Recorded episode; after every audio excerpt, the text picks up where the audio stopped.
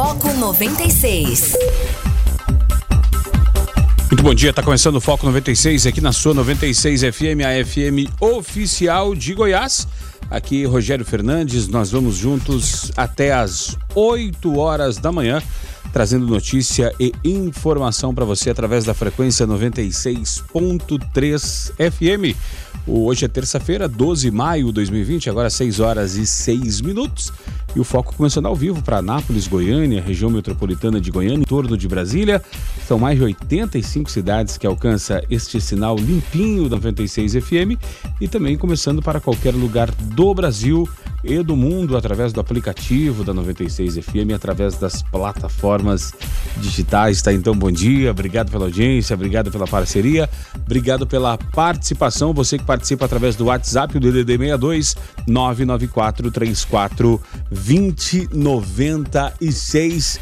Obrigado aí pela, pela parceria. Estamos juntos. Bom dia, Guilherme Verano. Bom dia, Rogério. Bom dia, ouvinte Sufoco. Pois é, acordamos cedo para quê? Para ter a sua intera interação, sua interatividade, sua participação conosco aqui. Então nos ajude a fazer o programa Foco 96, onde vamos repercutir, é claro, todas as notícias que movimentaram ontem o Brasil e o mundo também, tá certo? Então, vai lá, se ligue com a gente.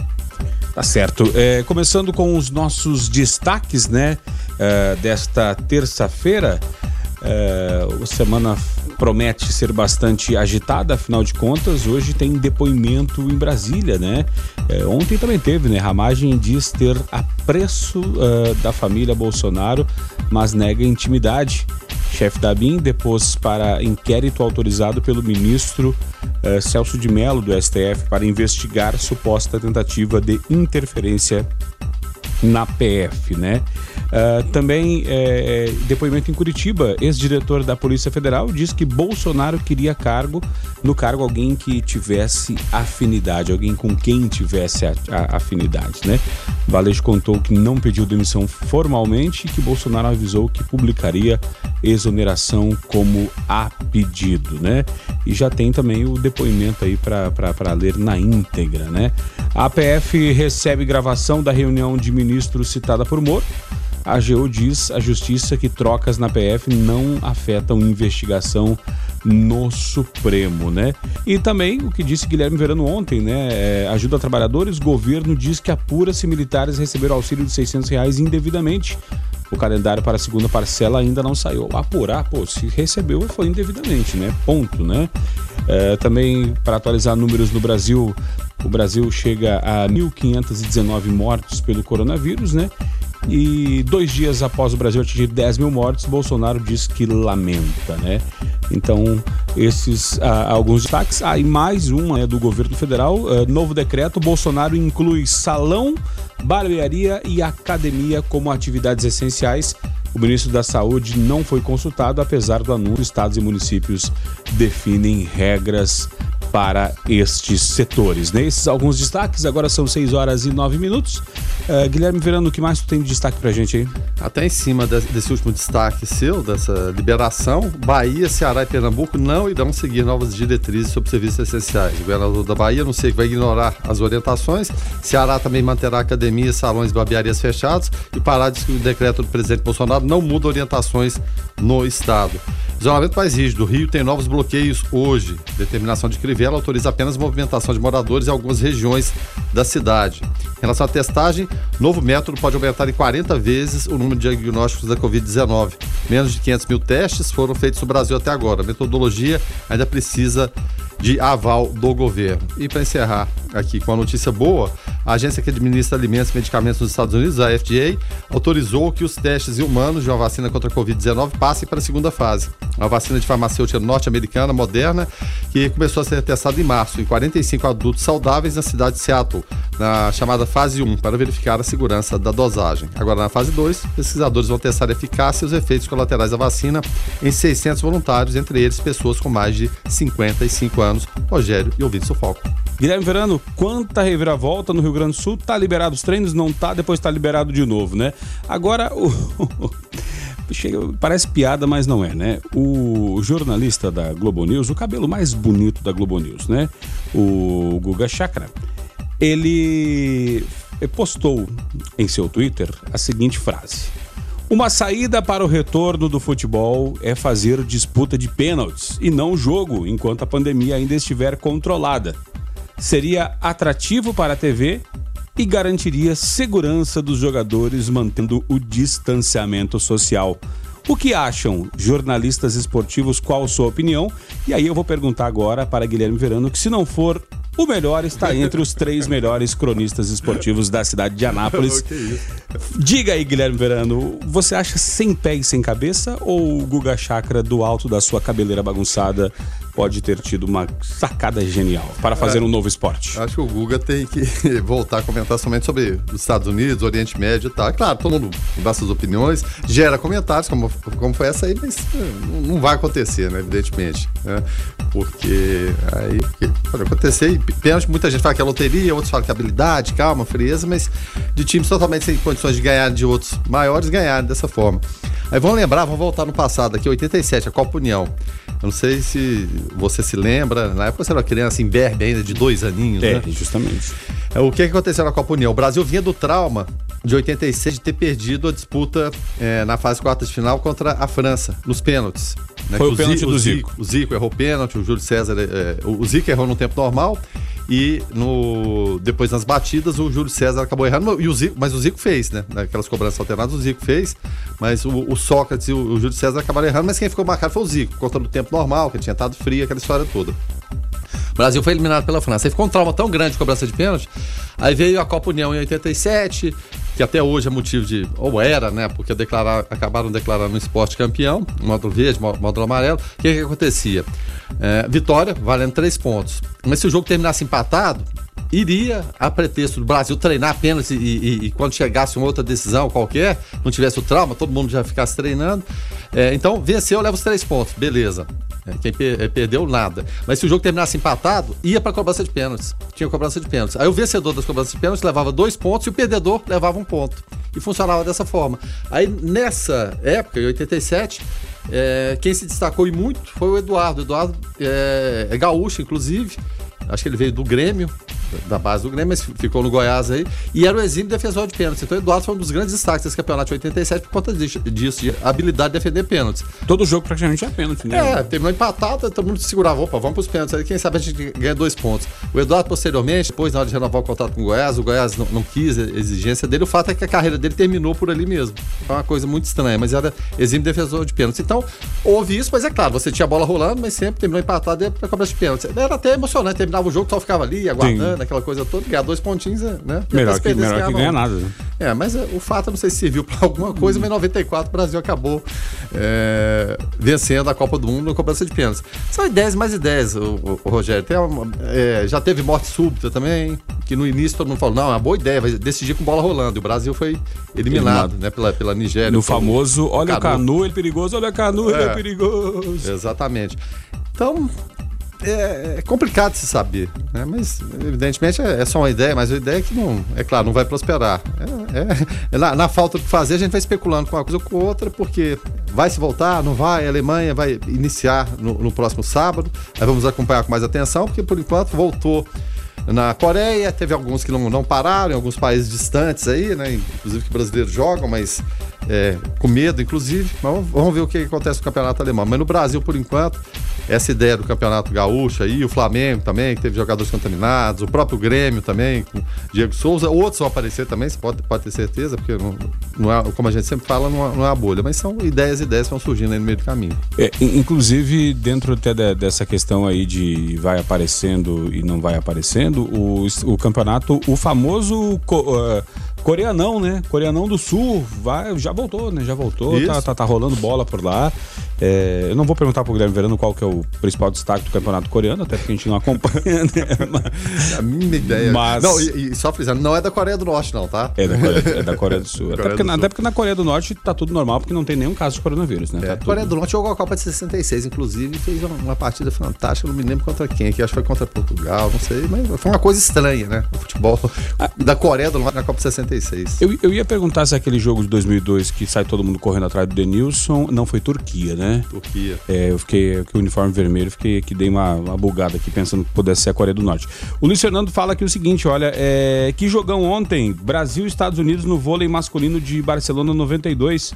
O voleibol evoluiu muito nos anos seguintes, deixando para trás algumas jogadas combinadas que deixavam o jogo, eu diria, mágico, né?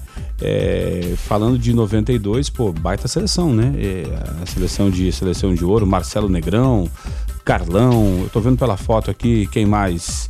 O é, Tandy, deve Tandy, Tandy, Tandy. Maurício. Tandy, Tandy com, Tandy com Jornada com, nas Estrelas, E com né? cabelo ainda. É, com cabelo. Aquele Jornada nas Estrelas era interessante. E o Marcelo Negrão ficou marcado por aquele último ponto, né? Um baita, baita, baita jogador de vôlei. Giovanni, né? Que era um, era um jogador assim, cotado para postar na G Magazine e tal, né? Carlão, que era o capitão, né? Enfim. E, e, e um remanescente da geração de prata, de 84, o Amauri.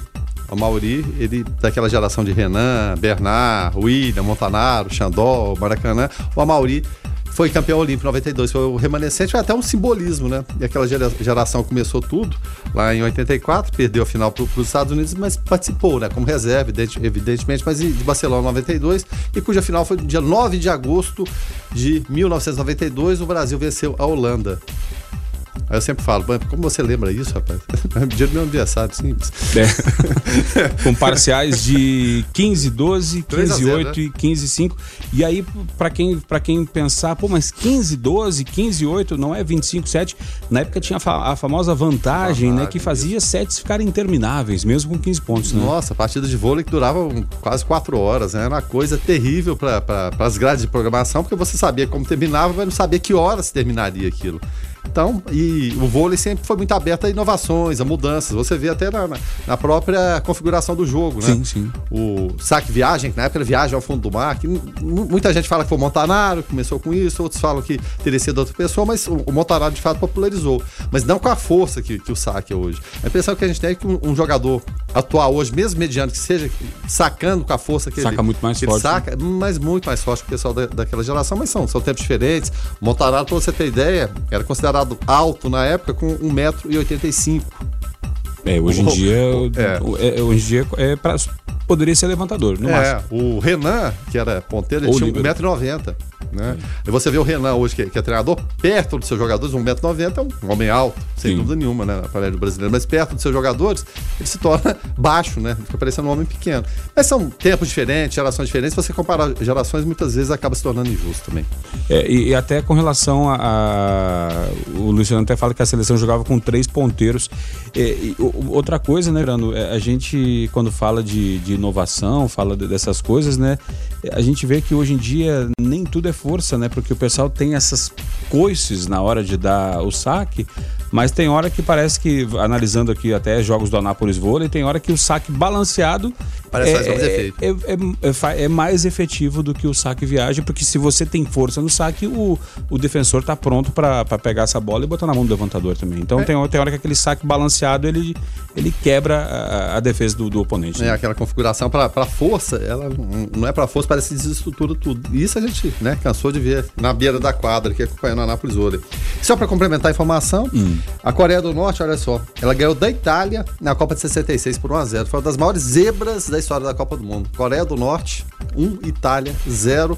Comparável, talvez, somente a Inglaterra, 1, Estados Unidos, 0. Esse jogo foi na Arena Independência, lá em Belo Horizonte, na Copa de 50, aqui no Brasil. Caramba. Então, são os resultados, assim, impressionantes de Copa do Mundo. A Coreia do Norte já disputou a Copa. É, e Guilherme Verano, dentro da, da, de todas essas, essas questões né, que, que envolvem hoje a política brasileira, nós temos é, um detalhe né, muito importante que, que muitos às vezes não, não, estão, não estão atentos, né, de que forma que essa questão é, majoritária da Covid-19 pode impactar nas eleições municipais. Muita gente falando de, de, de Brasil 2022, né, de, de se Bolsonaro vai ser ou não é, candidato, falando sobre Dória candidato, Moro candidato, enfim, um monte de gente candidato. É, mas as eleições municipais é, esse ano podem ser um grande termômetro ou não da, né, da, da, questão de como está a força desses políticos, porque quem é, o presidente botar a mão nas costas e, e, abençoar politicamente falando, ou João Dória, ou o Sérgio Moro, enfim, é, vai poder ser até um termômetro com relação à questão da popularidade e do prestígio desses, desses pré-candidatos né, virtuais a 2022. E, e, ainda mais sem o presidente ter um partido para chamar de seu, né? De que forma vai acontecer esse apoio? E principalmente também, se na né, eleição passada, né, presidencial especialmente, as redes sociais tiveram o peso imenso, essa saber de que forma os candidatos a prefeito, os candidatos a, a, a vereador vão promover essa campanha ela vai poder ser no corpo a corpo? Como vai estar o avanço da, da Covid-19 até lá? As eleições serão adiadas ou não? Então tem uma série de poréns e interrogações no meio do caminho aí que a gente não sabe como que vai funcionar, de que forma isso será feito. Ou de repente, se o Barroso, que vai assumir o TSE lá, não, não, a eleição está tá mantida, será no mês de outubro mesmo. E aí, aquelas reuniões preliminares, é, as convenções partidárias, vai ser tudo de forma remota? Ou de repente, ah, não, tá mais ou menos liberado, a gente vai, vai ter todo mundo de máscara. Como a gente vê as reuniões de, de ministros. Sim. Mas evidentemente é muito mais gente envolvida. Então, são vários, várias questões, né, como diria o nosso presidente Bolsonaro, que se colocam no meio do caminho, que não sabemos exatamente como vai, vai, vai funcionar, de que forma será isso. Se o apoio de repente será bem-vindo, será mal visto, quem apoiava hoje não apoia mais, muita gente mudou de lado, ou estava de, de, um lado, voltou para aquele, ou, ou, saiu do, do barco, ou quem não era do barco pulou no barco, como Centrão, por exemplo. Então vai ser uma, uma eleição enigmática, enigmática, enigmática, desculpe, é, Rogério ouvintes, e que podem né, antever alguns lances para o futuro. A, a, economia vai ter melhorado a, até lá? É, porque está cambaleante, está numa situação terrível. Não é só aqui, no, no mundo todo. Tem eleição americana também, da mesma forma. De que forma Donald Trump, que é, tinha até um favoritismo grande né, para a eleição, ele vai, vai conseguir reverter esse processo todo. Que a economia americana estava crescendo muito, de uma hora para outra barra tudo. Então, se levanta isso no mundo todo, de que forma vai ser? A certeza hoje, ninguém tem. Por enquanto é que o Barroso ele até afirmou ontem que a intenção dele é o quê? Manter calendário. Mas ele pode cravar isso com, com toda certeza. O Enem também lançou as bases de, é, de inscrição para os alunos, mas é, as provas vão ser mantidas lá no, no mês de novembro, ou não vão? Então, tenta seguir um, um protocolo, e até o futebol tentou isso aí, para ver o que, que vai acontecer. Mas você cravar com certeza que vai ser dessa forma, ninguém, ninguém pode afirmar não. Sempre as eleições municipais, por incrível que pareça, né? Puxa vida, prefeito e, e presidente são duas pontas, no meio você tem um governador, né? Tem, tem várias coisas no meio aí, mas elas indicam muita coisa realmente para tendências para as próximas eleições. Falar nisso, daqui a pouco nós vamos também trazer desdobramentos, né, com relação à reunião ontem, né, dos, do, do governador com os prefeitos, né, para tentar entender eh, eh, o que foi dito nessa reunião e de que forma que pode impactar a nossa vida aí nesses uhum. próximos dias. Afinal de contas, Ronaldo Caiado eh, disse que tá com tá, tá, tá pendente, tá, tá, tá pendendo, né, a ideia de fechar grande parte é, do comércio dá um, um, passo atrás com relação a essa questão de isolamento social a partir de amanhã, é, quarta-feira, dia 13. Né? Mas enfim, vamos aguardar uh, essa questão. A partir da, das sete e meia nós vamos até poder ter mais informações aqui é, com, o nosso, é, com o nosso jornalismo, com os nossos repórteres, para poder entender um pouco mais sobre essa questão. Agora, é, um outro ponto, Guilherme Verano, que, que muitos é, podem até achar uh, um tanto quanto nesse momento, ah, mas está eh, todo mundo em crise, né? Mas tem um setor que, que é muito, que é muito, é, assim, já foi socorrido várias vezes e mais uma vez uma grande empresa desse setor pede recuperação, né? Estamos falando do setor de aviação e a Avianca, ela pede falência em meio a essa crise do coronavírus, né? É, muitos já dizem que é um drama, um drama sem fim, né, da, da, da Avianca, afinal de contas ela, ela há muito tempo já vinha cambaleando, né, é uma das, da, das aéreas mais antigas do mundo, né, a Avianca Hollins, é, e a notícia fala o seguinte: ó, a companhia aérea de passageiros mais antiga das Américas pediu recuperação judicial ontem aliás, antes de ontem, né, na, na segunda-feira, e diz que está enfrentando a maior crise de sua história centenária, com 5,3 bilhões de dólares em dívidas e obrigações contratuais. A empresa busca renegociar esses pagamentos em meio à crise criada pela pandemia do coronavírus. O fato é que a, a malha aérea tá toda no chão, né, hoje, né? É. Assim, literalmente os aviões estão parados, né, Verano? É, no mundo todo. E é uma operação muito complexa que envolve muito dinheiro, Rogério. Onde se ganha montanhas de dinheiro e se perde também. Porque o avião saindo com passageiro lotado, né? Não, o não custo é o mesmo. O né? custo é exatamente o mesmo. É, o, o, o que se nota é que ela vem se arrastando nessa situação há algum tempo e agora deflagrou de vez o processo. Faltava algum, uma gota d'água para transbordar esse copo, seria agora. Existem outras empresas de outros ramos que estão aproveitando até com, né, de forma ilícita essa situação para justificar desmandos em situações antigas. No futebol, por exemplo. Futebol, ah, não, agora, né, com essa Covid-19 a, a, coisa desandou. Não, a coisa já está desandando há muito tempo. E com a Avianca a gente tem essa percepção também. E no mundo das empresas aéreas, a tendência é o quê? Desaparecerem, surgirem outras, uma engolindo a outra. Quem não se lembra da PAN, né? A Pan América, puxa vida, era uma referência no mundo todo. Sumiu já. Aqui no Brasil a gente tinha Varig, tinha VASP, Cruzeiro do Sul, Transbrasil, eram as quatro maiores. Existe alguma hoje? Não, nenhuma delas existe mais. Acabou. A TAM juntou-se com a, com a é, LAN Chile e virou Latam. Né? A gente ainda tem a Gol, tem a Azul, tinha a Avianca. Então é, é um setor muito, né, muito sensível. E eu acho que nunca foi tão abalado como agora. Como você falou, né? A maioria do, do, dos voos, países com fronteiras fechadas, né? Muita gente não viaja e distanciamento. Os aviões cada vez mais apertados, cada vez mais parecendo ônibus, né? As pessoas grandes viajar de avião, rapaz do céu. É, é apertadinho. É muito, muito apertado. Então, lidar com isso é, é tudo muito complicado. Aí, será que o, o, governo vai ajudar? Será que vai acontecer isso? Vamos lembrar lá atrás, né? Bancos já pediram ajuda, né? chamado Proer. Meu Deus, fala que o banco dá, da banco dá prejuízo, Rogério. Ah, aí você imagina as situações.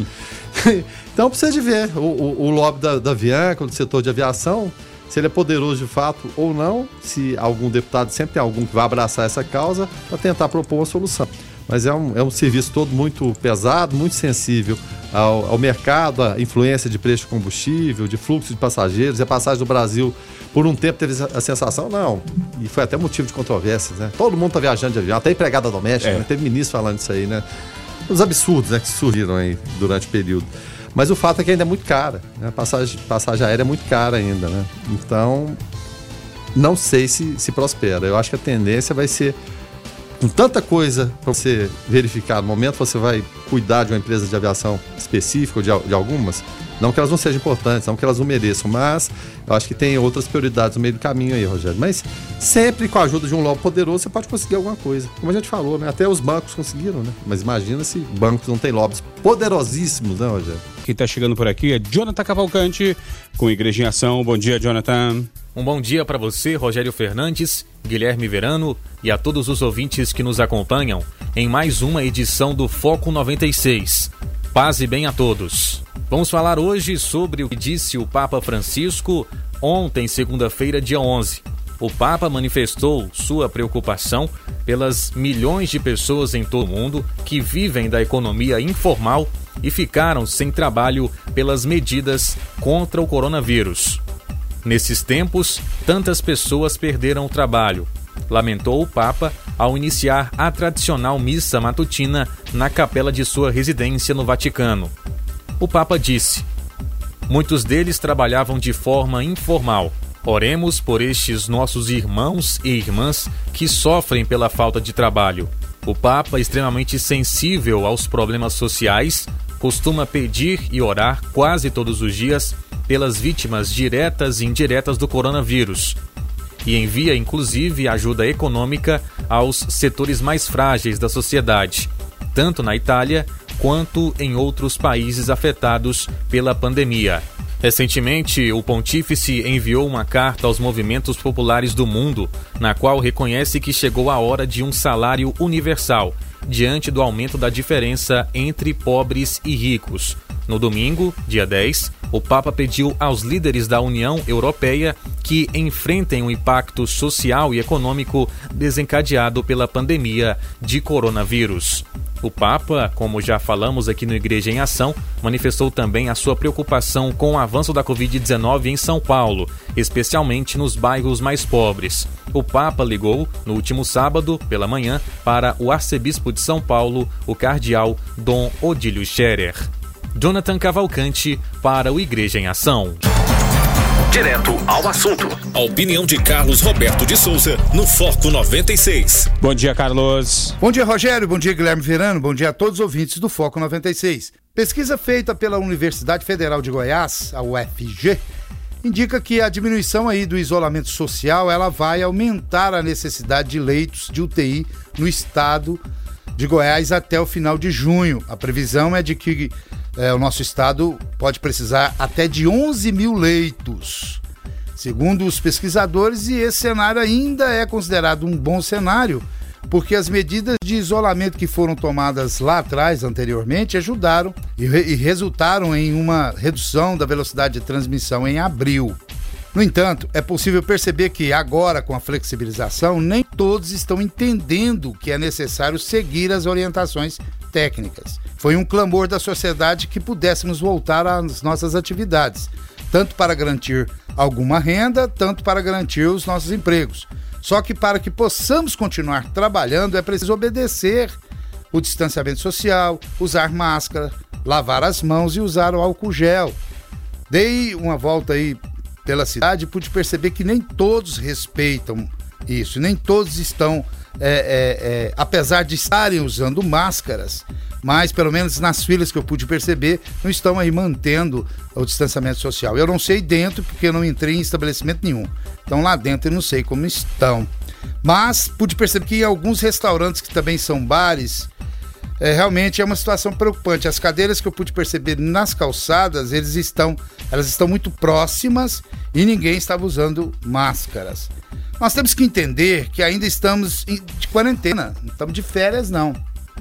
E a, houve a flexibilização devido ao clamor dessa sociedade, né, que por diversas necessidades, como eu já disse, mas principalmente a econômica, né, os estados e municípios eles flexibilizaram, ou seja, relaxaram as medidas para atender a esse clamor, mas não para voltarmos aí à normalidade como se nada estivesse acontecendo. Nesse momento eu estou evitando ao máximo de comentar somente sobre notícias ruins, porque eu sei que muitos querem falar sobre coisas boas, mas é necessário, gente. O Brasil já ultrapassa 11 mil mortes. Estamos enterrando todos os dias muitos irmãos de pátria. E muitos brasileiros parece que não querem se conscientizar disso. Apesar do estado de Goiás ainda estar bem colocado em relação aos casos infectados, se continuarmos nessa toada, vamos ter que rever o isolamento. Tanto é verdade que o governador, que alguns dias atrás estava querendo receber gente infectada de outros estados com insuficiência de leitos, agora é, já está se reunindo com prefeitos e com possibilidade aí de voltar a endurecer o decreto. E parece que isso é quase certo. Só que, para termos uma ideia, é, é, em três é, é, hospitais de atendimento exclusivo à Covid-19, o número de pacientes internados subiu de 21 para 36 em 10 dias. Ou seja, são 15 pessoas internadas em 10 dias. E aqui não estou falando aqui de suspeita, não. Estamos falando aqui de internações. E olha que o sistema de saúde de Goiás é muito deficitário em relação a testes. Porque se não fosse, talvez o número de casos poderia estar aí bem maior do que o que nós temos é, anunciado. E aí, gente, vamos ficar, continuar jogando aí, ou só reclamando das autoridades? Tudo bem que o nosso governador ele entrou numa fase aí, digamos, de campanha política antecipada, deixou o Estado de lado e começou subitamente a preocupar com o Brasil, né? O Brasil como um todo, passou a dar ideias a, a ministro, parou de falar com a imprensa de Goiás. É, ele só se interessava a falar com a imprensa a nível nacional, como médico. E olha que parecia, né? Mas infelizmente, para ele, né? O cenário que ele apresentava, né? Cenário do Estádio Goiás que ele apresentava a essa rede nacional nas suas megas entrevistas, ela ela não, correspondia ao cenário que estava se configurando, né? Que o nosso cenário realmente era muito pior do que o que ele estava é, passando. E daí parece que sua estratégia perdeu força. Mas serviu para que ele caísse em si, entendesse o cargo para que ele foi eleito, que é o de governar o estado de Goiás, e pelo menos agora tentar, né? Eu espero que mostre realmente toda a sua competência e não só apenas fechar o comércio, que isso é muito simples, que mas na minha ótica vai piorar e muito as coisas, mas que ele ache um caminho simples e objetivo que convença seu povo que é preciso respeitar as regras. Então, mesmo assim, mesmo com toda esse, essa, essa, essa fase do nosso governador, ele, ele antes disso, ele, ele, ele fez um bom trabalho. Mas nós não podemos só responsabilizar as nossas autoridades, não. Temos que absorver essa responsabilidade. Temos que ter de, é, é, consciência de que precisamos, para garantir que possamos estar trabalhando, seguirmos as regras. Porque pode acontecer um lockdown aí e de repente aí sim a coisa ficar bem pior do que está. Pense nisso. Fiquem todos com Deus. Ademã que eu vou em frente de leve. Guilherme Verano, é, vendo o, o comentário do, do, Carlos, ouvindo o comentário do Carlos e, e vendo essa questão do, do governador, né? Que o Carlos até falou ontem aqui no observatório que o governador está muito mais preocupado com o nacional do que com o local, dando entrevistas para as emissoras de fora. Fala que Goiás ficou pequeno para o governador.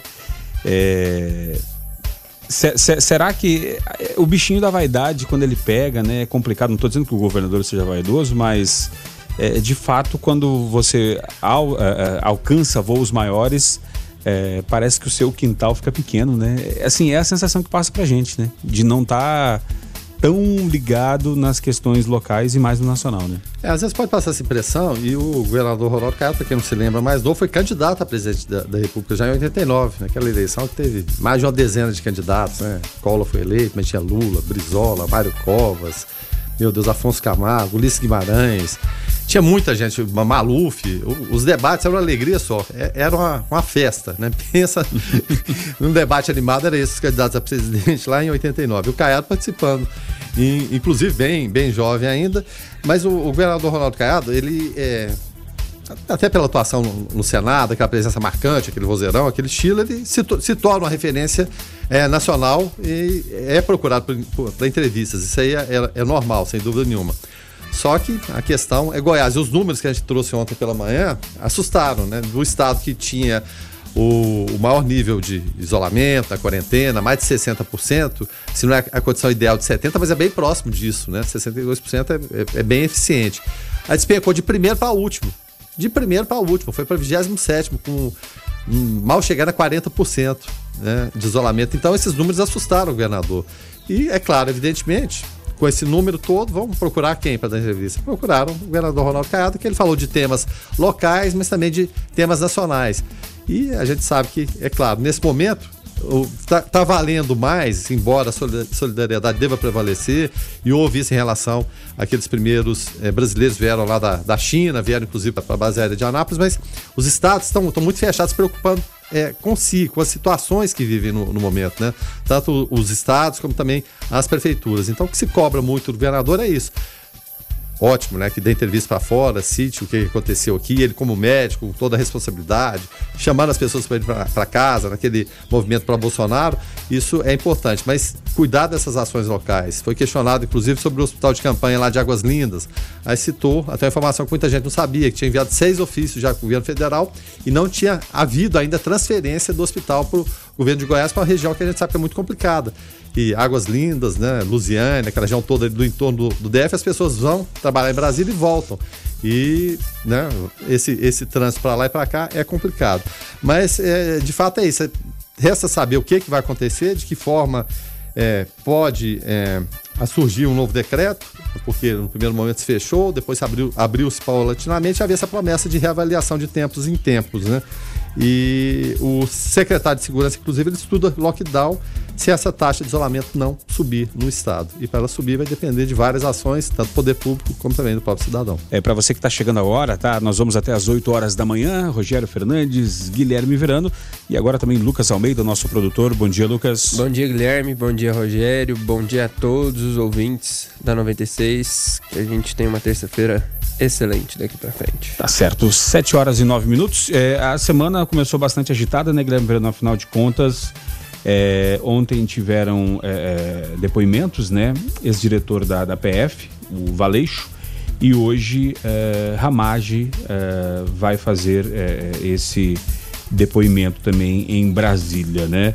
É, o fato é que o, o, está ocorrendo com certa celeridade né, o, o processo, as pessoas sendo as, as oitivas né, das testemunhas E hoje também tem a questão aquele do vídeo, né? Aquele vídeo famoso daquela reunião, inclusive ministros eh, serão convocados a falar e o fato é que esse vídeo, né, da, daquela reunião, o qual o Sérgio Moro cita eh, no seu depoimento, eh, a princípio eh, vai poder ser eh, visualizado, né? Pelas testemunhas, eh, pelas testemunhas não, pelos advogados, né? Pelas partes, advogados, uma única vez, para eles poderem dali fazerem perguntas e desdobrar depois no processo. É, muita gente falando que não seria interessante a divulgação desse vídeo, porque uh, acontecem lá é, questões, é, outras questões são colocadas, né, como de política internacional, outras partes já dizem que, que sim, que deve ser é, exposto, afinal de contas é de interesse público. Enfim, Guilherme Verano, será que te, não temos muito mais coisa a perder se esse vídeo vazar? Para a imprensa em geral, né? É, e o Brasil é o país dos vazamentos, a verdade é essa. É. Até porque é o seguinte, tirando o processo, tirando as partes no processo, o que que eu ou você queremos ver com esse vídeo? Não vai resolver nada. É mesmo porque a gente tem as autoridades constituídas exatamente para avaliarem aquilo e levar adiante ou não. A, a, a, verdade é essa. Então a gente espera que não haja vazamento. E o, o duro desses vazamentos é que nunca se descobre né, quem vaza, de que forma acontece. Mas o fato é que tem um potencial, ele pode ser terrível para o presidente Jair Bolsonaro, naquilo que afirmou o ex-ministro e ex-juiz Sérgio Moro, ou pode também, por outro lado, não ser avaliado dessa forma, pode ser interpretado como uma, uma reunião ministerial, de repente recheada de palavrões, alguma coisa nesse sentido, mas acho que as pessoas vão se aterrorizar menos com palavrões do que com atitudes. Porque muitas vezes os palavrões, eles parece que ofendem menos, né? do que certas atitudes tomadas por nossos, por nossos governantes. Então, é, ou esse vídeo vai dar é, vazão, né, ou razão a, ao que fala o ex-ministro Sérgio Moro, que era o quê? Né? É, a intenção de interferir politicamente lá, na, no superintendente do Rio, ter alguém de confiança, ou não, né? E, de acordo com o Moro, é isso que o Bolsonaro admite no vídeo, tá lá, transcrito. Agora, uma coisa é o Moro falar, outra coisa é aparecer o presidente Jair Bolsonaro falando e de que forma ele falou isso. De como ele agiu, que tipo de pressão ele deu, se é que houve de fato, né? E tem também o efeito político e efeito de mídia em relação a isso. Porque as versões elas estão variando muito, né? Tem versão que diz que é constrangedor, tem versão que diz que é terrorizante, o fato é que ninguém sabe. E a reunião está lá, né? Naquele pendrive e que será analisado hoje. A defesa do, do ex-ministro ex Sérgio Moro é, quer acompanhar o vídeo para saber exatamente se nenhuma, nenhuma parte, nenhum trecho acabou sendo cortado. E houve no início é, por parte do presidente Jair Bolsonaro, fala, não, vai ser liberado, a gente colocou até legenda no primeiro momento, e no dia seguinte ele falou, não, porque tem, foi recomendado que não divulgasse, porque tem algumas questões de Estado ali que não, não podem ser divulgadas. O fato é que ele, ele foi, menos mal que vá, e que a verdade prevaleça, Rogério. Porque o que a gente quer em todos os momentos é que a verdade prevaleça. Né? Quem tem razão? Um ou outro, ou ninguém tem razão, ou os dois têm, têm suas razões, e os desdobramentos disso aí que vão além além da simples exposição do vídeo, eles podem ser é, desdobramentos políticos, inclusive para eleição. A gente estava falando em eleição municipal, mas é claro, o presidente Jair Bolsonaro já está enxergando lá na frente, em 2022, ou até mais adiante ainda, porque disso só sai em 1 de janeiro de 2027. Eu vou fazer o seguinte: o nosso convidado chegou aqui já desta segunda hora para tratar de um tema muito legal é, sobre o STF que reconhece é, Covid como acidente de trabalho. Então eu vou fazer um, um, intervalo comercial agora, rapidinho, e já já a gente volta é, desdobrando este assunto. Né? Só deixa eu dar um recado antes para você. Para você é, é, grande empresário, para você pequeno empresário que quer aumentar o seu faturamento, aumentar as suas vendas nesse período de, de, de, pandemia, de isolamento social, enfim, né? Faça como grandes clientes, né? Nossa, aqui como a Pneulândia, como é, é a Roan Alimentos, o Bono Arroz, né, Uni Evangélica, é, a Toque Final, o Ofertão das Peças, o Fujioka, a Tecar Honda, a Faculdade Fama, CVC, grandes parceiros que estão conosco, que acreditam na força do rádio né, e vem ser um anunciante vencer um patrocinador do, do Foco 96. Olha, eu te garanto que juntos vamos vencer é, e crescer e aumentar muito a sua marca nesse, nesse momento, né? Porque pesquisas mostram, né, é, segundo o, o, o Cantar Ibope, que, eh, que dos 7.987 maiores anunciantes do rádio do país, 49% deles investiram exclusivamente em rádio, demonstrando e consolidando o resultado dos investimentos em propaganda no rádio e também, segundo a pesquisa do Cantar Ibope, a propaganda em outros meios combinada ao rádio potencializa o alcance do plano de mídia em até 225%, trazendo mais resultados para você, anunciante. Então não esqueça dessa dica que eu estou te dando. Ligue no 3311 9408 ou no 99937910 e anuncie com a gente. Olha, eu estou te aguardando, hein? Vamos superar juntos esse momento. Rádio 96 FM, uma emissora RDR, rádios de resultados para quem quer resultados. Uh, o ouvinte participa através do 994 34 2096 e o STF reconhece Covid como um acidente de trabalho, né? A medida provisória número 927 de 22 de março de 2020 tratou sobre medidas trabalhistas para uh, enfrentamento do estado de calamidade pública, sendo que o artigo 29 fez previsão de que a contaminação pelo coronavírus, a Covid-19, não é considerada ocupacional exceto prova uh, do nexo casual, ou seja, que contraiu na empresa ou decorrente do trabalho, né? Pouco mais de um mês após ser criada a medida provisória 927-2020, uh, o Supremo Tribunal Federal decidiu em liminar julgada no dia 29 de abril que o fato de o trabalhador ser contaminado por Covid é considerado como doença ocupacional ou que, por sua vez, equipara-se a acidente de trabalho, né? Para tratar do assunto, nós estamos recebendo Edson Teodoro, ele é vice-presidente da Comissão de Direito do Trabalho. Edson, bom dia, seja muito bem-vindo aqui ao Foco 96 mais uma vez. Bom dia, Rogério. Bom dia, Guilherme. Bom dia, ouvinte. É um prazer voltar à rádio. Tá certo. É, doutor Edson, pra, pra, na prática, né, é, quais os efeitos uh, dessa decisão? Pois bem, como você explicou muito bem, né, é, essa MP ela tratou sobre uma série de medidas para enfrentamento do estado de calamidade que a gente vem passando. É um, algumas delas foi a suspensão do contrato de trabalho, a redução da jornada de trabalho, né, proporcional ao salário também, a redução, e também ela fez essa previsão de que o Covid-19 não seria considerada uma doença ocupacional, exceto a prova do nexo causal. Então, é, preocupou porque é, essa questão era do empregado de comprovar que ele tinha contraído uma doença no trabalho. É, isso seria mais possível reconhecimento por aqueles profissionais que trabalham em hospitais e que possuem um maior risco de contágio. Mas é bom deixar claro que não necessariamente né, há um reconhecimento automático de que se a pessoa é empregada e adquiriu o Covid-19, tenha sido no trabalho. Isso daí vai depender de uma análise de vários fatores para se chegar a essa conclusão. Né? O que acontecia anteriormente é, a essa é, suspensão do artigo 29 né, seria que a presunção né, era de que não tinha sido contraída. Né? Agora é, passa a ser do empregador o dever é, de comprovar né, que tomou todas as cautelas necessárias para que o empregado não contraia o vírus no ambiente de trabalho. Quais são essas cautelas?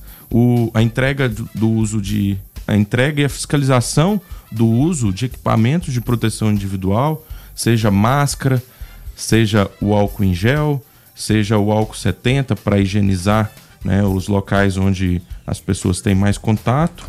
Então, fazendo isso, o empregador tem mais elementos para demonstrar que não foi ele o causador do, da contaminação.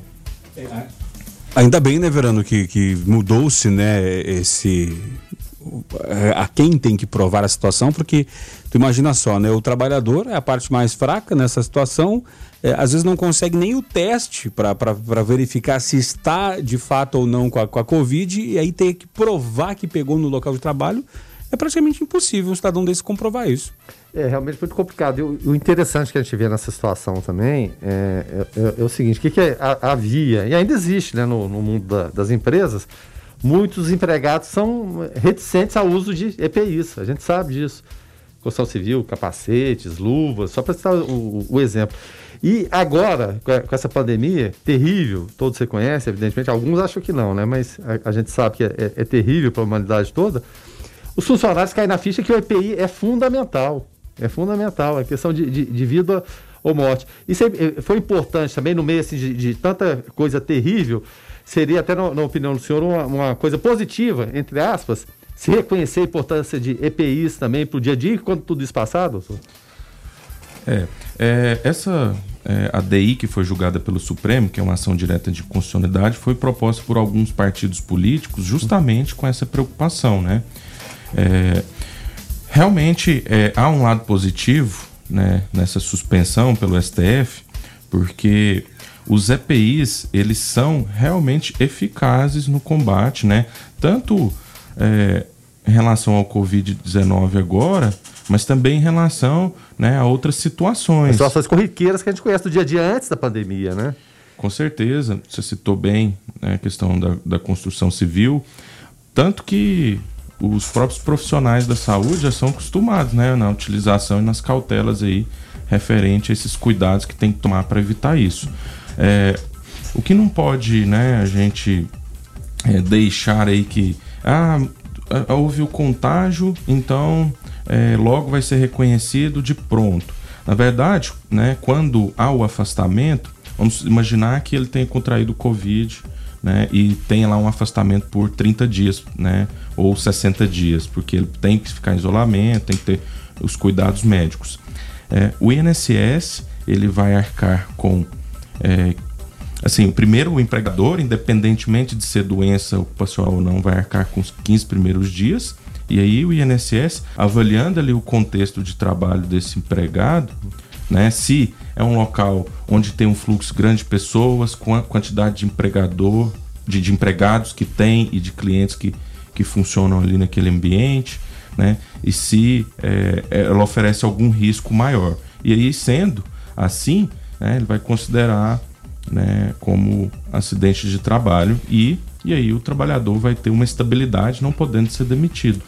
É, aí tu vê, né, é, a questão que, que falava-se, né, essa semana até o ouvinte falava a questão do DAIA, né, a questão do é, isolamento social, mas sendo que nas empresas, né, tem muita gente aglomerada, inclusive no ônibus, né, sabemos que a questão das, da, das indústrias farmacêuticas, a questão do IPI, do EPI, é, é, feito de forma muito, muito bem feita, né? É exemplar, né? É, é, muito mais difícil entrar numa empresa dessas, um frigorífico, por exemplo, do que entrar dentro de um hospital de uma UTI, por conta da, da, do nível, né, de, de asepsia que tem no local. Só que tem a questão que é o transporte, né? É, às vezes a empresa dá o transporte, mas ali dentro o cara não está de EPI, e também no transporte público. E aí um desses reflexos Uh, ontem saiu a notícia: 21 funcionários uh, de prestadora de serviço da Brain Pharma são afastados por suspeita de Covid-19. Né? Nós, nós, tivemos, uh, semanas atrás, oito daquela empresa com nome alemão lá, difícil pra caramba a pronúncia, e também no DAIA. Então,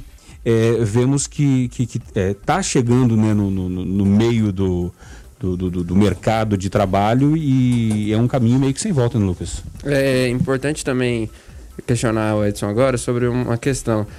Uh, a gente recebeu por diversas vezes, desde que a pandemia começou, algumas denúncias de ouvintes é, questionando sobre a, a, questão dos GPIs. Quando eu me sinto desprotegido no meu ambiente de trabalho, porque a empresa não tem me fornecido, quais são as medidas que eu tenho que buscar, sendo trabalhador daquela empresa? certo? É, do empregador o dever de fornecer os equipamentos, né?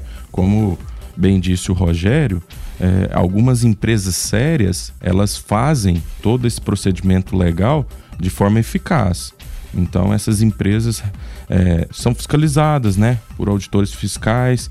Inclusive é, o Supremo ele também suspendeu o artigo é, 31 né, da MP que falava que os auditores fiscais é, eles só poderiam atuar de maneira orientadora.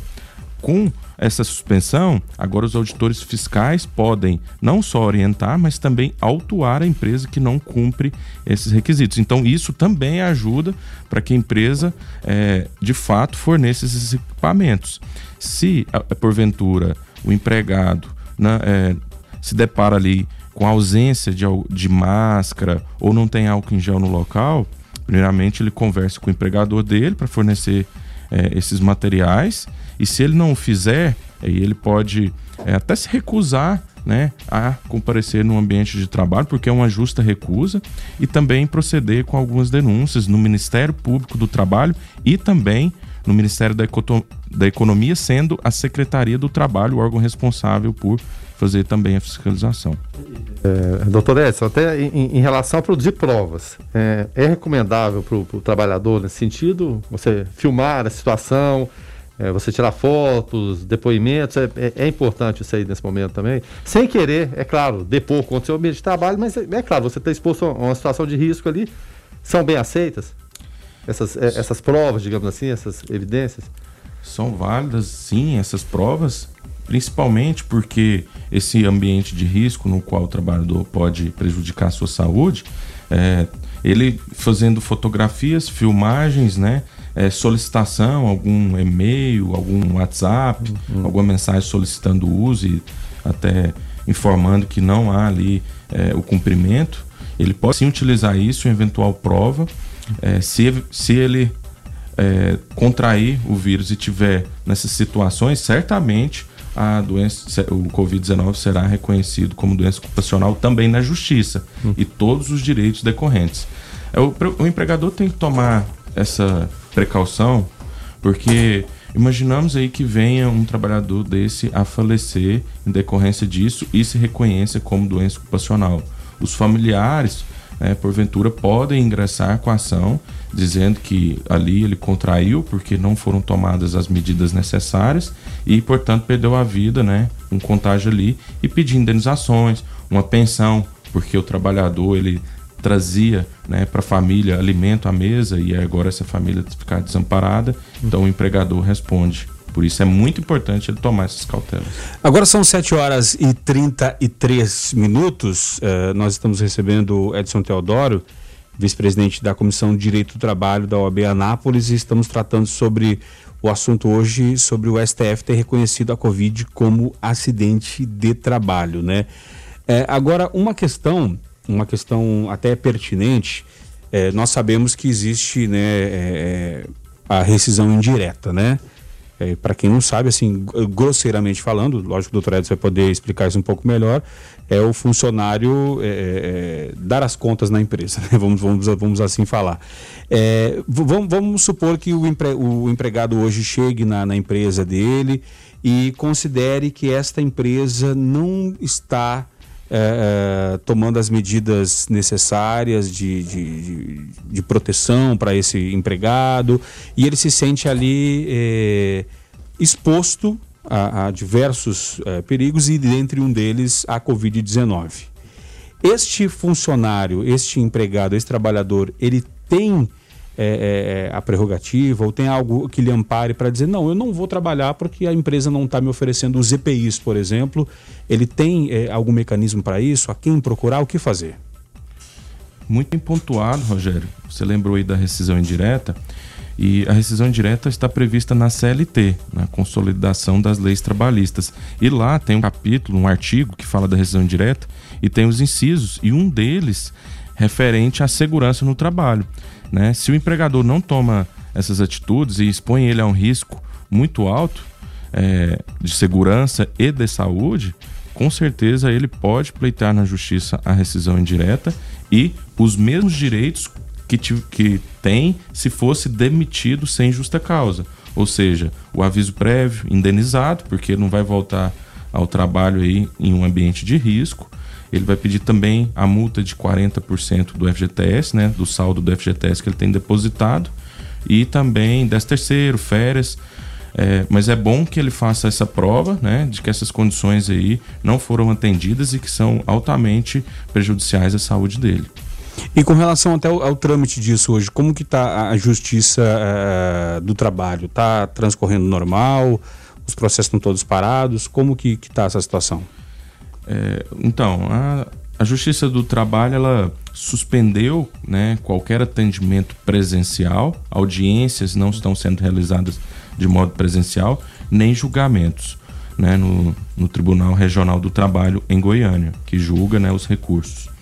Mas é, está houve uma suspensão de prazos por um período aí é, durou mais de 30 dias, mas os prazos já foram retomados a partir do dia 4, agora de maio.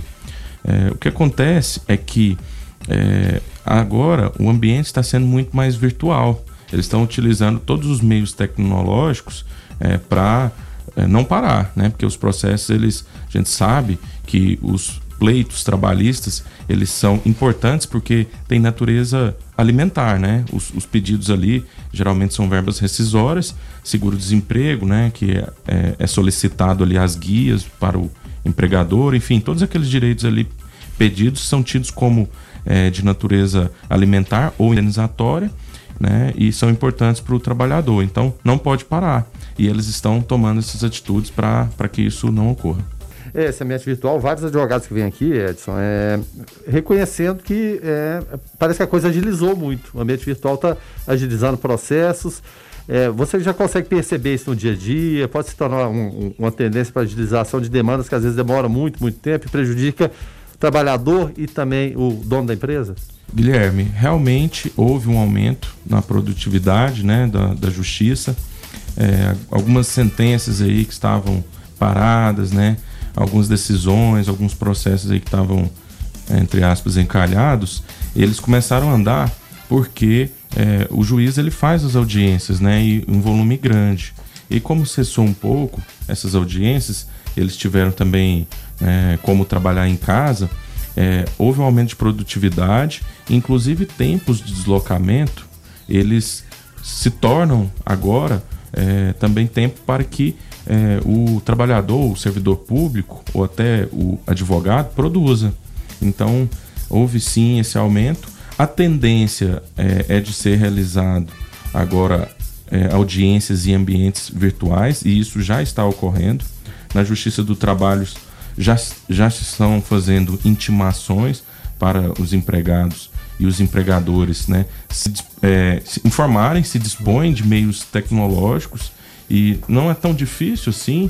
É, é, é claro que vamos, vamos encontrar empregados aí com, sem condições alguma de ter, né? Mas, é, em regra geral, um celular bom, né? Assim, com uma câmera é, que, que funcione bem, é, ele consegue acessar o ambiente virtual e fazer audiência. Então, esses a tecnologia vai ser utilizada sim, né, para favorecer aí para que não haja o contágio, né? e também que não sejam cessadas né, as atividades do judiciário e também outras atividades também. Eu acredito que o, a, as escolas mesmo já estão utilizando, né? A gente já vê essa utilização. O EAD, hoje nem está chamando mais EAD, né? Porque não é tão a distância mais. Quando uhum. você está conectado, você está muito próximo Sim. da pessoa. Então é um meio eficaz, está sendo sim utilizado e vai ajudar muito aí a gente enfrentar esse momento. O ouvinte participa aqui através do 994-34-2096. O Max Lânio está por aqui. Fala aí, Max. Bom dia, galera do Foco. Aqui é o Max. É, eu trabalho diretamente com saúde e segurança do trabalhador, né? Referente a esse, essa alteração do STF aí, é uma boa, mas tem um, um porém, né? É, as indústrias hoje, principalmente as indústrias do DAIA, elas estão tendo uma preocupação muito grande com essa questão, né? Então estão, é, nós é, estamos fornecendo EPIs para os funcionários, máscaras, óculos, é, luvas, né? Então a gente está paramentando os funcionários para previ prevenção de, dessa doença, né? Mas em contrapartida o governo, né? não faz a parte deles. A gente vê aí nesse, nesses pontos aqui do DAIA os pontos lotados, ônibus lotado. Então é, é bem compl complicado. Então a, a, é como se fosse um cabo de guerra, né? A empresa puxa para um lado, mas a, o, o, o, governo, a prefeitura é, puxa para o outro e é complicado. Então a gente faz muita coisa aqui para prevenção, né? Mas quando o funcionário sai daqui, a gente não consegue acompanhar. A gente faz DSS, é, orienta, mas é, a gente não consegue controlar a pessoa fora daqui e as ações é, é da prefeitura, né? Abra abraço, obrigado. Obrigado, Max, pela tua participação. O Max vem, vem ao encontro justamente do, do, do que eu falei antes, a questão do transporte, né? É, não sei se vale ainda, mas antigamente né, tinha a questão de, do funcionário, se ele se acidentasse, logicamente, usando o transporte eh, ao qual ele, ele relacionou lá no momento da contratação, né? É, duas horas antes, duas horas depois, considerava-se acidente de trabalho. Isso se enquadra também para a Covid-19, dele pegar indo para o trabalho, por exemplo, dentro do ônibus? É, essa é uma grande preocupação, porque nós não sabemos exatamente é, o momento em que vai haver né, o contágio do trabalhador ali em relação ao Covid-19, porque pode ser né, indo ao local de trabalho ou voltando dele, ou pode ser também no ambiente familiar, às vezes né, no encontro ali com parentes. Né, então isso aí pode ocorrer em várias situações.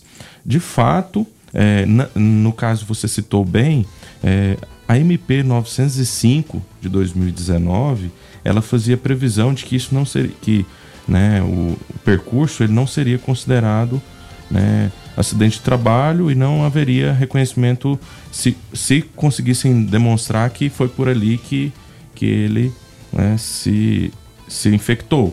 Mas é, agora, essa medida 905 ela não foi votada, então ela já perdeu o efeito, ela caducou, ela perdeu eficácia. Então, é, volta agora o argumento de que o acidente de percurso ele é reconhecido sim como acidente de trabalho. Então, é, é, aí é, é que está a importância do empregador fornecer né, todos esses equipamentos. Se a empresa faz isso, é, há, há, grandes chances né, dela demonstrar que não tem culpa alguma nessa infecção. É. Então, possivelmente pode ter ocorrido, né, é, decorrência aí do, do percurso, mas aí volta, como você disse, se é reconhecido como acidente ou doença ocupacional agora o, no percurso, é, ele pode ser responsabilizado, sim o empregador. Então, gente, a gente tem que ter outras questões em mente também para o empregador, é utilizar né, de outras medidas aí, se possível, né, fazer rodízio de trabalhadores, suspender o contrato-trabalho, reduzir a jornada, fazer um home office. Então, é, tomar todas as medidas aí possíveis, né? É, às vezes, você é, fornecer é, o, o, próprio deslocamento do trabalhador é, através de um ambiente seguro, isso daí já evita, né? Inclusive, eu posso até citar alguns que utilizaram, e às vezes, pega ali o próprio veículo da empresa e leva os trabalhadores em casa. Então essas atitudes positivas nesse momento é que, ah, mas o empregador pode pensar assim, ah, é um custo muito alto. Não, é um custo, é um custo momentâneo, que depois que isso acabar, vai tudo retomar é, a ser como era antes. Mas é importante que ele veja essas possibilidades e utilize delas. É, não, até o, o Edson até antecipou uma pergunta que eu ia fazer. Porque a gente vê várias empresas do, do, DAE que tem ali o ônibus próprio que leva, leva o trabalhador. Isso aí pode ser considerado até uma, uma extensão da proteção individual do, do, trabalhador. Olha, nós fornecemos o ônibus, ele, é claro, sendo um ambiente controlado pela gente, com todas as condições de higienização e tudo, pode ser um, um, um fator assim, de preservação da empresa na doação também, ou, ou, seja, levamos ele praticamente até a porta de casa. Dali para frente não é com a gente. Pode, pode ser fator para contar a favor da empresa também? Com certeza, Rogério. E vamos, é, Guilherme, vamos imaginar uma seguinte situação. É, um ônibus no DAI que é lotado com todas as poltronas né, é, ocupadas. Agora, como é, o distanciamento agora é importante, ainda que seja utilizando a máscara, por que não o empregador é, forneça mais um veículo, né? Vou fazer uma locação de repente seja isso, muito mais interessante. Né? Isso, para que evite aglomeração e aí possa ter muito mais dificuldade, assim, não haja o contágio. E isso vai ser avaliado pelas autoridades, tanto pelos órgãos fiscalizadores, né, quanto pela Justiça do Trabalho em eventual análise das provas, porque se o empregado vê que aquilo ali está colocando ele em risco e tira uma foto ali com um ônibus cheio de pessoas, isso daí é, vai ser usado, né, em favor do empregado, ca caso ele seja prejudicado, né, sofra algum dano. Então, é uma boa análise com, com relação a isso. E, e, e, até em relação, porque a gente está falando do, do, lado do empregador, mas do lado do, do, patrão também. Ele ter essas provas, olha aqui, ó. O ônibus é higienizado, ele é lavado todos os dias, passando todo esse processo, filmar isso aí também, resguardar para ele também, é importante como a contrapartida? A eventual prova contrária em relação a isso? É muito importante, sim, e é bom que o empregador, né, se for o caso de um número maior de funcionários, ter um técnico em segurança do trabalho. O Marcos já o, no, nos posicionou aqui em relação à entrega de EPIs e a preocupação né, uhum. do contágio fora desse local de trabalho. Então, a empresa contrate um técnico de segurança para que ele avalie o ambiente e ajude nessa proteção. Inclusive, é, a fiscalização, o Ministério Público do Trabalho está procedendo com fiscalização. Eu já tive já aí clientes, né, empregadores que foram fiscalizados em relação ao ambiente, mas a empresa comprovou que fazia higienização do local com álcool 70, né, ele tem as notas fiscais dos produtos, ele tem né, fotografias né, do pessoal fazendo a limpeza. Ele também fez a higienização completa, né, água sanitária, ele adquiriu os produtos e, e lava com uma frequência muito maior. É, tem a entrega do uso de EPIs. Se eventualmente o empregado não utiliza os EPIs, o empregador pode advertir. Se continuar e persistir, suspender, né, sem a remuneração, o trabalhador perde a remuneração nesse período de suspensão. E se é, houver recorrência aí e, e, o empregado não utilizar o EPI, já foi punido algumas vezes, até demitido por justa causa. Então, se tudo isso for observado pelo empregador, pelo patrão, certamente ele tem elementos né, para se defender em eventual fiscalização né, dos auditores fiscais ou em eventual processo judicial. O ouvinte participa aqui através do 994-34-2096. O Gisley fala da situação do Urbano. Fala aí, Gisley. Alô 96 FM, bom dia, bom dia a todos os ouvintes. Aqui é o Gisley do Paraíso. Gente, vocês estão falando esse negócio aí sobre transporte. Eu concordo plenamente com vocês. Eu acho que a, que a Urban, estão fazendo um, um, caminho inverso. O governo está falando, está todo mundo falando, evite aglomerações. Ao invés de colocar mais ônibus para as pessoas ficarem mais distantes, menos aglomeradas, eles tiraram 60% dos ônibus. Ou seja, os pontos estão todos lotados, entra dentro do ônibus, tem 30 pessoas, um esfregando o outro e eles deviam fazer o contrário, deviam colocar mais ônibus, aumentar mais os horários de ônibus, para as pessoas não evitarem a aglomeração. Ontem eu fui levar minha esposa no ponto, ela trabalha no DAIA. A hora que chegou lá, eu olhei e falei, nossa, isso aqui é inadmissível, uma coisa assim. Alguém tem que reclamar, alguém tem que pedir uma providência para a Urban. Obrigado, Gisley, pela tua participação. Uh, o Rêmulo Magno também falando, bom dia, pessoal. Falando em Daia, o trevo do Daia tá cheio. E o Claudemiro do Jardim Europa está por aqui também. Fala aí, Claudemiro. Bom dia, pessoal. Aqui é o Claudemiro do Jardim Europa. Eu trabalhei durante muito tempo aí no DAIA e falando a respeito do comentário do rapaz aí, que pelo jeito ele representa as empresas aí. O comentário dele é correto. É correto. Eu, como fui funcionário, posso falar a respeito disso, porque é o seguinte, não adianta a gente estar tá protegido dentro da empresa, se você pega, chega ali na, na, rodo, no, no, na rodovia ali, pega o ônibus lotado, chega no terminal também, local lotado, não tem um ônibus que sai dali do terminal no horário de serviço vazio.